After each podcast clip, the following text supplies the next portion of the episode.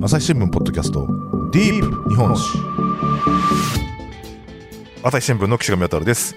えー、と引き続きまして西部報道センターの今井邦彦記者におお話をお伺いします、えー、今井さんよろしくお願いいたします。はいよろしくお願いします。はい。で、えー、と前回ねあのキャンディー古墳というまた変わった古墳の話からですね、はい、そのその当時のその九州の勢力の話なんかもですねいろいろお聞きできたんですけれども、今日はどのようなお話でしょうか？はい、えっと今日はですね、実は先週の話の続きというか、あの先週あの最後にあの古墳のあの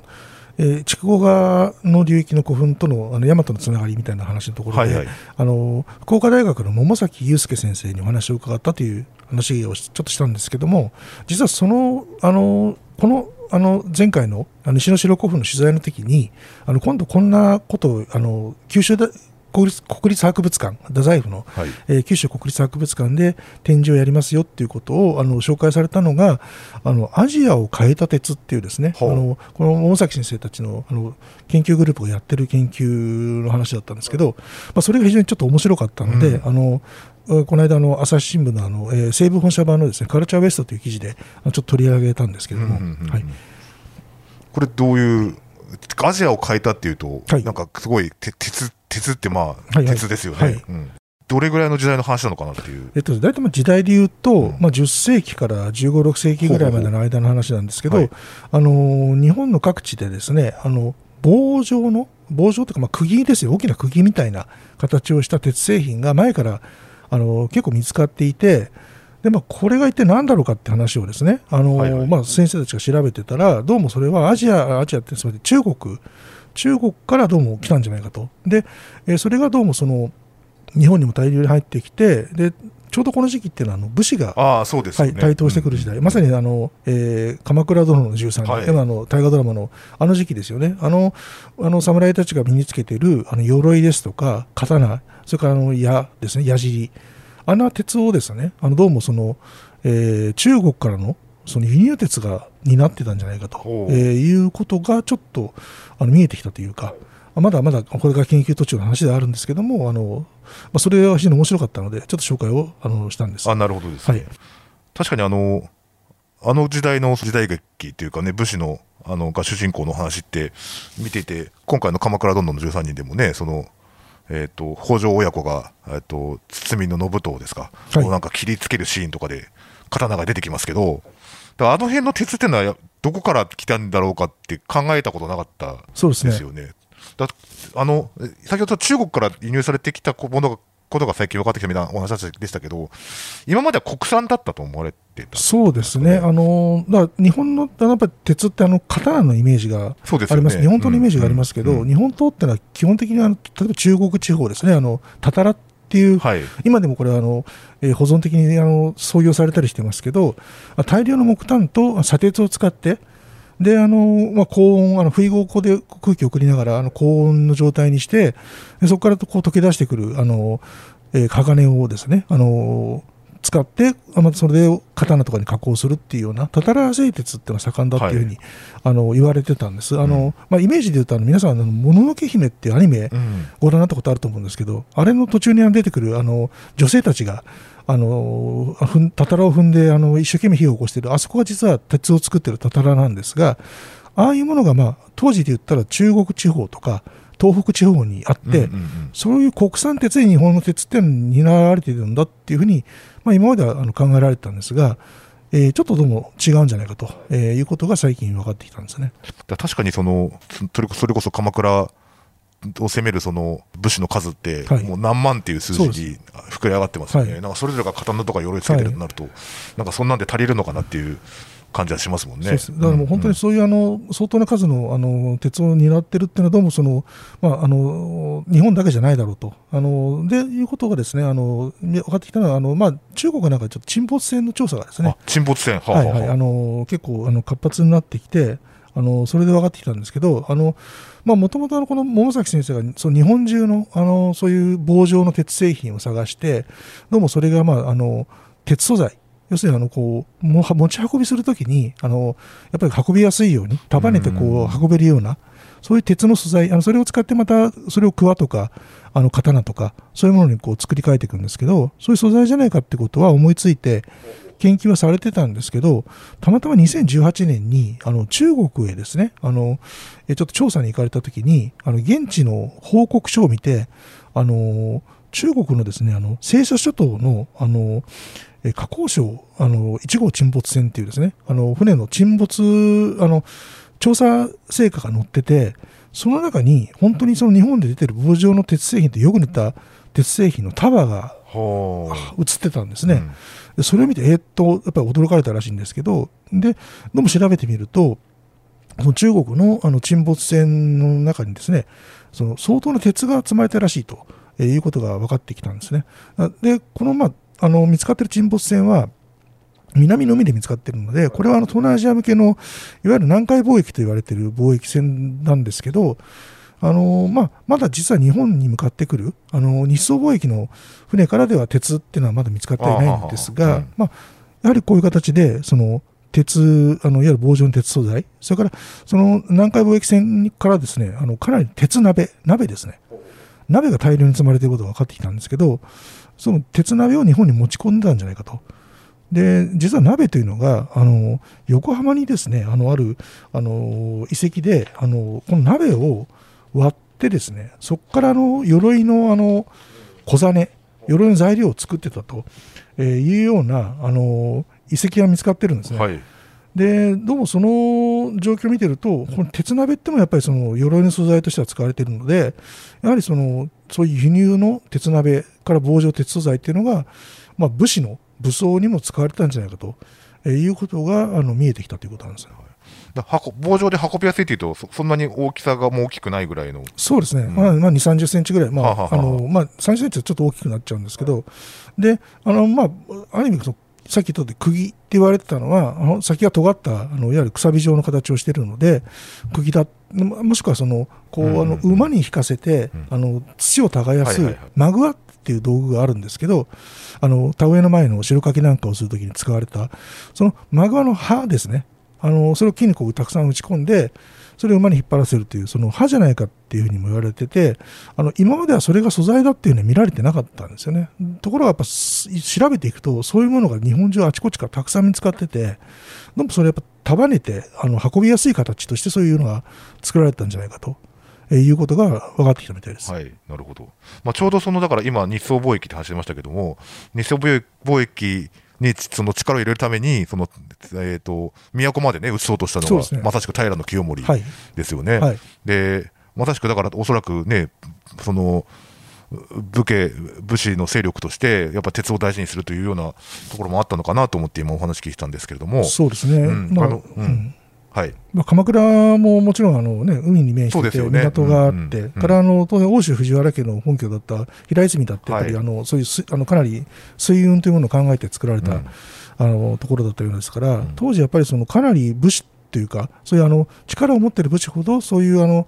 まあ、いろんなものをその船で運ぶ、あの輸入するっていうことを、要するに貿易のことを考えてたんじゃないかなというふうに思うんですけど。ね。はい、まあ、以前その、ちょっと話脱線しますけども、このポッドキャストでもあの徳川家広さん、徳川宗家の,、はい、あの末裔の方にお話聞いたことがあるんですけども、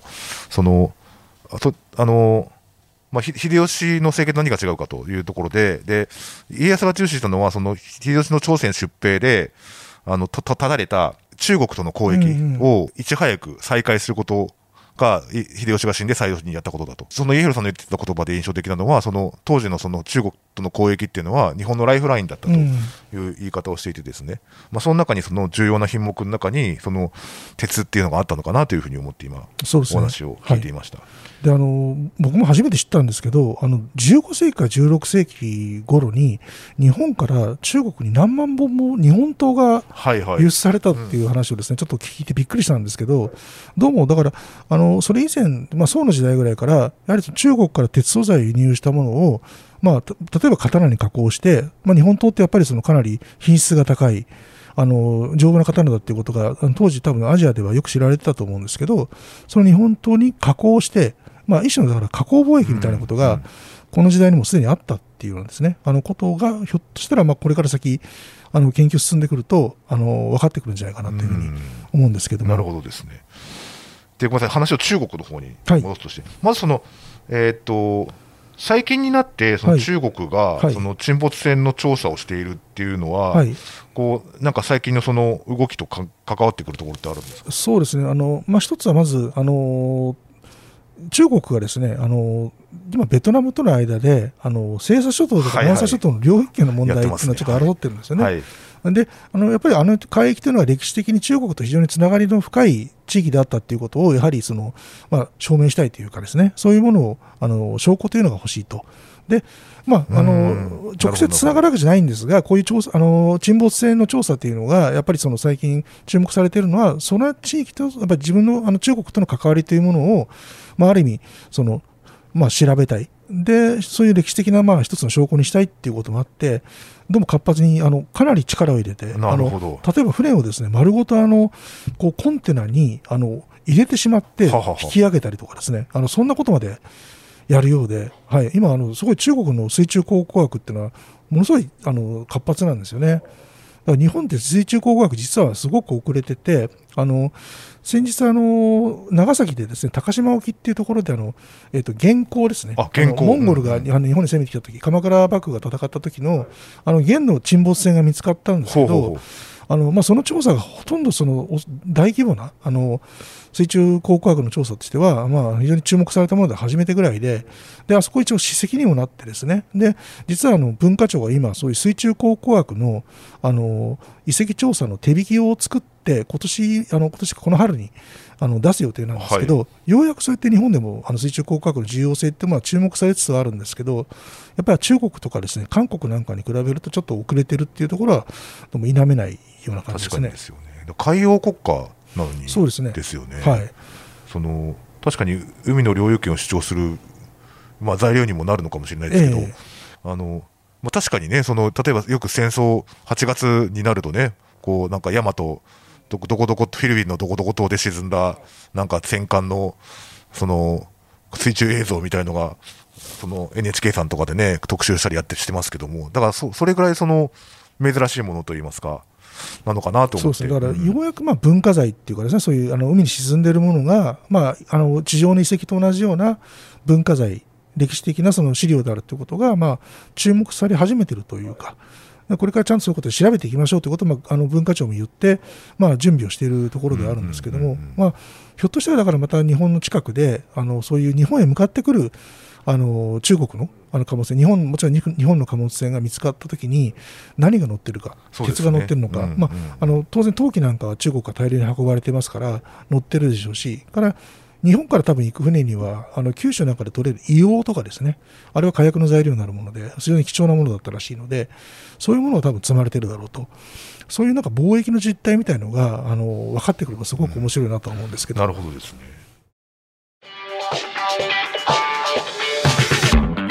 ディープ日本史。私は朝日新聞歩きき。人工音声が伝える速報ニュースのポッドキャストです通勤中でもお料理中でも運動中でも趣味の作業中でも何かしながら最新のニュースをフォローできます。あなたの知りたいニュースどこででも朝日新聞歩ききたった数分で今日のニュースをまとめ聞き。で、えー、っと話をその中国の方にまた戻すんですけど、はい、あのだからその頃からその中国の鉄がそのまあまあね、その前からあったのかもしれないですけど、こうどどういうふうに生産されていたのかなっていうところって、うんうん、ああのそれについては、ですねどうもあのこの宋代っていうのが、あの宋代と要するに9世紀からあのあ10世紀か、10世紀から宋の時代になるんですけど、あのえー、エネルギー革命が一つあったと、ははでさっき言った通りあり、鉄を作るにはあの木炭が必要なんですよね、はい、で木炭っていうのは、まあ、ある意味、その山林を切り開いて、かなりのその、えー、木を伐採して作らなきゃいけない、そうするとやっぱりあのかなりあのそういうあの環境に負担になるようなものなんですけど、あの宋の時代からですね石炭をどうもあの使うことを始めて、はい、で石炭ってあの、まあ、木炭みたいにこう蒸し焼きにするとコーコスっていうあの、まあ、あの非常にこうあの燃料効率の高いあのものに変わるんですけどそのコークスを使ったあの製鉄をどうも始めたらしい、ははは。でそれによって中国のやっぱりその製鉄のです、ね、量がその格段に上がってそれでその、まあ、余剰になった鉄をあの海外へ向かってこう輸出を始めたと。いうようなそのある意味その中国の中の変化というものもこのアジアに広がった鉄の背景にあるみたいで。であの実はあの琉球にもですねあのこれは言ってるようなんですよね。沖縄の方にも。なのであの鉄素材があの沖縄の波照間島とかですね石垣島みたいな一番南のあの八重山の地域でも最近見つかってきててでどうもそのやっぱりこのアジアの変化というのは非常に大きなものだったということが、まあ、しかもその、まあ、中国、日本の問題に限らずかなり広範囲にそういうものが変化が起きてたということが分かってきたということですなるほどですね。だそそれもそのあれですかねこう武器として使われてたりとかもしたってことですかね？あのはいあのまあ、琉球はちょうどこの10世紀ぐらい、11世紀ぐらいからですね、あのグスク時代っていう時代を迎えるんですね。あの琉球ってちょっとあの九州から北の日本の歴史とは違っていて、弥生時代がないんです。はあ、要するにあの稲作文化っていうのはあの日本と同時には伝わらずに、はいはいはい、ずっとあの海のものあの魚とか貝とかいうものを利用する生活というのは長く続いていてでこのまさに10世紀ぐらいにどうもそのやっぱり周囲からいろんなあの物資が入ってきてあの急にこういうあのグスク時代というですねあのある意味その豪族の軍友割拠の時代まあ、戦国時代みたいな時代を迎えるんですけど、えー、どうもその背景にはこういうあの交易の活発化が鉄ですね鉄って言えば当然武器になりますから、まあ、そういう武器のあの材料の輸入みたいなことがどうも刺激をしたというかあの背景にあったんじゃないかと。えー、いうことがあのどうも分かってきてます。はい、グスクっていうと、だからあの富城市とかのグスクです、ね、そう、城です。城って書くんですよね。あのもともと本当にそのいわゆる軍事拠点だったかどうかっていうことは分からず分からないんですけどね。あのなんか宗教的なあの施設だったっていう説もあったりするんですけど、やっぱ一つそのなんかこう、えー、社会的なあの地位の高いやっぱ人たちが登場してくる、はい、あのそういうものが背景にあってのやっぱり変化だと思うので、あの急にその時代にやっぱりその沖縄っていうのはあの社会的に複雑化していく、あのそういうあの国家に向かってやっぱりこう動きが出てくると、はい。えー、いうことを言えると思うんですけど。はい、なるほどですね。でそのまあ、だからさ先ほどの沈没船の話じゃないですけど、そのだからやっぱり沖縄のあたりもね、海海って、まあ、ただ広いですから、はい、やっぱり沈没船があるというのは、もうすでに分かっているところ結構あるんですか？それが分かってれば、多分ね、もっと調査してると思うんですけどね。だからそそれは沈没船があるかどうかをまず調べるところから始まるで実はですね、日本のあのいわゆる文化財の調査って、地上はすごく活発にやられるんですけど、はいはい。うん、水中のまだ文化財の調査ってほとんどやられてないんですよね。だから、そういうことってのは、まあ、あの例えばサルベージ会社がたまたま見つけたものが引き上げられたりということはあるんですけど、あのやっぱり文化財の調査っていうのは、海に対してもやっぱりやっていかなきゃいけないんだろうと思うんですけど。はいはい特にその当時の船って、はい、その僕はその昔の船の印象では残あの分か知ってる範囲で言うとあの奈良県の平城宮跡に、うん、あの1000と1300円の時に遣唐使船の復元ができたっていうのを取材に行ったことあるんですけどなんかああいうこう木製のこう、はい、そんなに大きくないと言いますかそ、ね、その船のイメージですけども、はい。まあ、あれが改良されていくような形で多分あのえー、大型化していったりとかですね、そういうものが、まあ、当分、あのしばらくその、えー、中世ぐらいまで使われてたんだと思いますから、二層貿易も多分あれ、あの船のイメージじゃないでしょうかね。はい、はい、まあ、とはいえ、でもその、なんか、海が荒れてたりとか、その嵐にあったりとかすると、やっぱりこう当然、その危険は伴っているわけで、そうですね、うん、はい、こうたくさん沈んでる船があるんだろうなっていうのは、なんか想像してしまいますよね、はい、はい、だから、まああの、そういうものを探すっていうことをこれから多分していかないといけないんだろうなとは思うんです。けど、あの研究している方もですね、あの日本でもあ少しずつまあ増えてはきてるみたいなんですけど、まだまだやっぱり少ない。え特にそのまだ自治体があの調査をするという体制はほとんどできてないので、それが、まあ、あのこれからの課題になってくるんじゃないかと、うん、自治体が調査をするとなると、相当大掛かりなね、なんか予算規模したのかなっていうイメージ、まあ、最初はただやっぱりなかなかそこまでいかないので、ねうんうん、まあ、とりあえずその把握ですよね、あの例えばその漁船があの引き上げたら、なんかあの海底からあの陶器が上がってきたとか、うんうんうん、そういう情報を集めるとか、はい、まあ、そういうところからやっぱ始めていくんだろうとは思うんですけど、うんうん、ただ最終的にはやっぱりその、まあ、あの各自治体がそういうあの海の文化財もあの把握をして、まあ、保護していくという体制をどうも文化庁は考えているようですね。はいなるほどですね。じゃあ、これから何年かかるか分かんないですけど、こういろんな海洋のね、遺跡がね、たくさん見つかってくるな、かもしれないというお話ですね。はい。はい。わ、かりました。では、今井さん、どうもありがとうございました。はい、どうもお疲れ様です。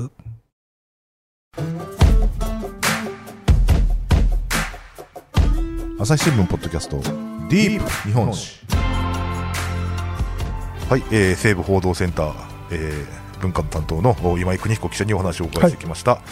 えー、っと、今井さん、あの、えー、っと、ツイッターの方をやってらっしゃるということで、えー、っと、どどういうようなお話を発信してらっしゃるんでしょうか？そうですね。あの、まあ、私は文化財担当なのでであの、まあ、何度かお話しましたけどあのやっぱりあの史跡歩いたり古墳歩いたりって好きなもんですから、はい。はい、まあ、そういう時には写真をですねあのちょっと撮ったりして、まあ、そういう話題とか日頃の取材本当はいけないんでしょうけどあのこんな話取材してきましたことを、はい、みたいなことを記事より前に書いちゃったりとかですね。それからまあ記事の取材の時にこんな話が出ましたということをその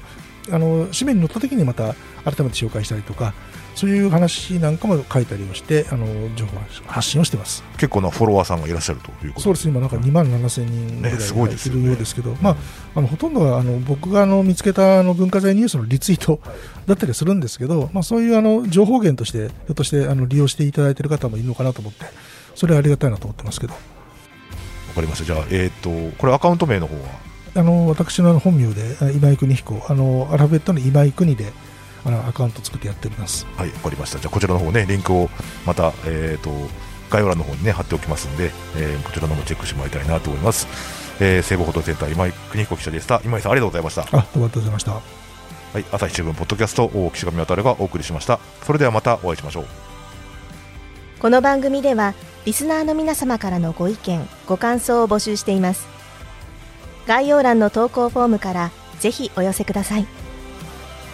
ツイッターやメールでも受け付けています。ツイッターでは番組情報を随時紹介しています。アットマーク、朝日ポッドキャスト。